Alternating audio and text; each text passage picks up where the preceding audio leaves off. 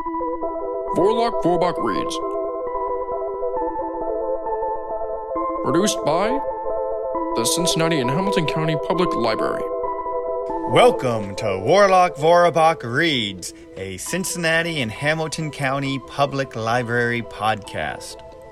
This month's poet was a man of many trades a painter, a printer, textile designer, literary press creator, socialist activist, and the first author to set a novel in an invented fantasy world.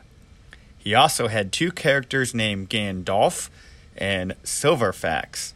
That might sound eerily familiar to some of you listeners. Now, I wouldn't be surprised if you still had some ghostly ringing in your ears from last time, whether it be a bell tone or the caw of a raven. Don't fear. This month's poetry is not as morose as Edgar Allan Poe's poems, but there is a touch of forlornness in their medieval like settings. This week, we read William Morris. William was born on March 24th, 1834, in Essex. Both of his parents were wealthy middle class. From an early age, he had an interest in reading, gardens, and ancient architecture. In 1852, while attending Oxford University, he developed an interest in medieval history due to the number of medieval buildings located there, but also because of a growing dissatisfaction with Victorian industrial capitalism.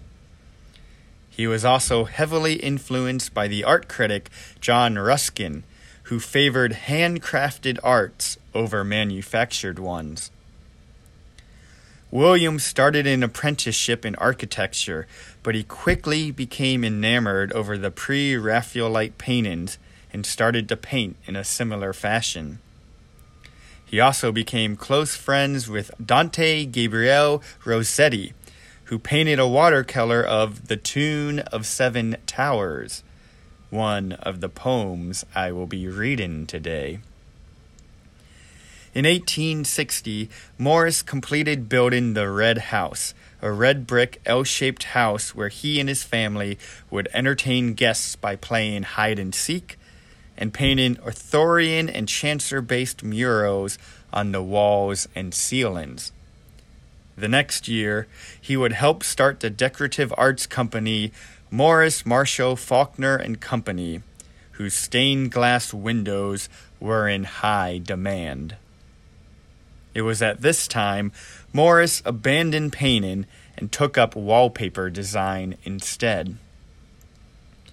From 1865 to 1870, Morris worked on The Earthly Paradise, an epic poem containing 24 stories from different cultures set in the late 14th century. He also became interested in Icelandic literature, translating many works, and even visiting Iceland. His friendship with Rossetti dissolved around this time with the rumors that Rossetti was having an affair with his wife. Increasingly, Morris became more fed up with the poor condition factory workers lived in, and he joined various radical and socialist groups.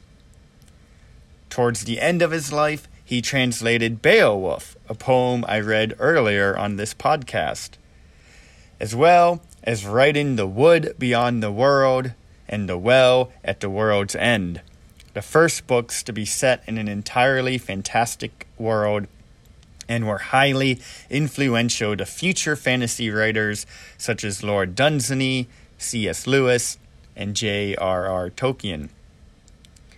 In 1891, he founded the Kelmscott Press, which produced limited edition books printed by hand and designed in the Gothic Revival style popular at the time. He died of tuberculosis in October 1896.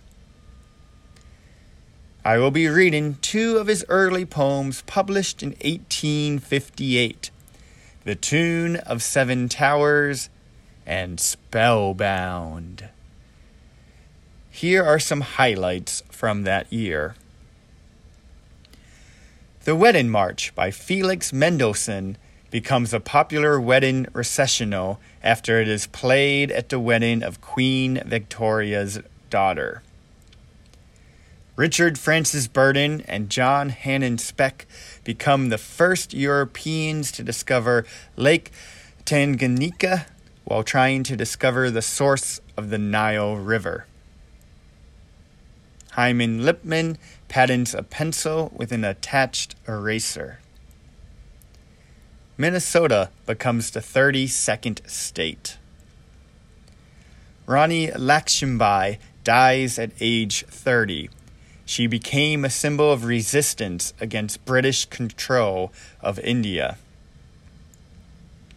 The Pikes Peak Gold Rush, later known as the Colorado Gold Rush, begins. Charles Darwin and Alfred Wallace read papers announcing a theory of evolution by natural selection. President James Buchanan exchanges greetings with Queen Victoria via the transatlantic telegraph cable. The first Lincoln Douglas debate happens in Illinois. Future President Theodore Roosevelt is born. Macy's department store opens in New York City. And now for William Morris's The Tune of Seven Towers. No one goes there now, for what is left to fetch away from the desolate battlements all a row, and the lead roof heavy and grey? Therefore, said fair Roland of the Flowers, this is the tune of Seven Towers. No one walks there now, except in the white moonlight the white ghosts walk in a row, if one could see it in awful sight.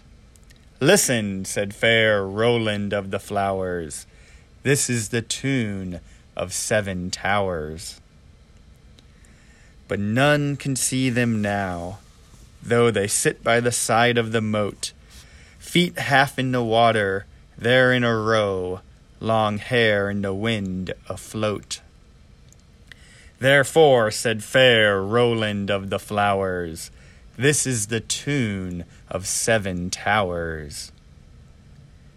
If any will go to it now, he must go to it all alone its gates will not open to any row of glittering spears. Will you go alone? Listen, said fair Roland of the Flowers. This is the tune of Seven Towers. By my love, go there now, to fetch me my coif away, my coif and my kirtle with pearls a row. Oliver, go today. Therefore, said fair Roland of the Flowers, this is the tune of Seven Towers. I am unhappy now, I cannot tell you why. If you go, the priests and I in a row will pray that you may not die. Listen, said fair Roland of the Flowers, this is the tune of Seven Towers. If you will go for me now, I will kiss your mouth at last. She saith inwardly, The graves stand grey in a row. Oliver, hold me fast. Therefore, said fair Roland of the Flowers, this is the tune of Seven Towers. And now for Spellbound. How weary it is, none can tell. How dismally the days go by. I hear the tinkling of the bell. I see the cross against the sky. The year wears round to autumn tide, yet comes no reaper to the corn. The golden land is like a bride when first she knows herself forlorn. She sits and weeps with all her hair laid downward over tender hands. For stained silk she hath no care, no care for broken ivory wands. The silver cups beside her stand. The golden stars on the blue roof yet glitter, though against her hand his cold sword presses for a proof he is not dead, but gone away. How many hours did she wait for me, I wonder? Till the day had faded wholly, and the gate clanged to behind returning nights. I wonder did she raise her head and go away, fleeing the lights, and lay the samite on her bed, the wedding samite strewn with pearls, then sit with hands laid on her knees, shuddering at half heard sound of girls that chatter outside in the breeze. I wonder, did her poor heart throb at distant tramp of coming night? How often did the choking sob raise up her head and lips? The light did it come on her unawares and drag her sternly down before people who loved her not? In prayers did she say one name and no more. And once all songs they ever sung, all tales they ever told to me, this only burden through them rung. O golden love that waitest me, the days pass on, pass on apace. Sometimes I have a little rest in fairest dreams, when on thy face my lips lie, or thy hands are pressed about my forehead, and thy lips draw near and nearer to mine own. But when the vision from me slips, in colorous dawn I lie and moan, and wander forth with fevered blood that makes me start at little things, the blackbird screaming from the wood, the sudden whir of pheasant wings. Oh, dearest, scarcely seen by me. But when that wild time had gone by, and in these arms I folded thee, whoever thought those days could die? Yet now I wait, and you wait too, for what perchance may never come. You think I have forgotten you, that I grew tired and went home. But what if some day, as I stood against the wall with strained hands, and turned my face toward the wood, away from all the golden lands, and saw you come with tired feet, and pale face thin and wan with care, and stained raiment no more neat, the white dust lying on your hair. Then I should say, I could not come. This land was my wide prison, dear. I could not choose but go. At home there is a wizard whom I fear. He bound me round with silken chains I could not break. He set me here above the golden waving plains, where never reaper cometh near.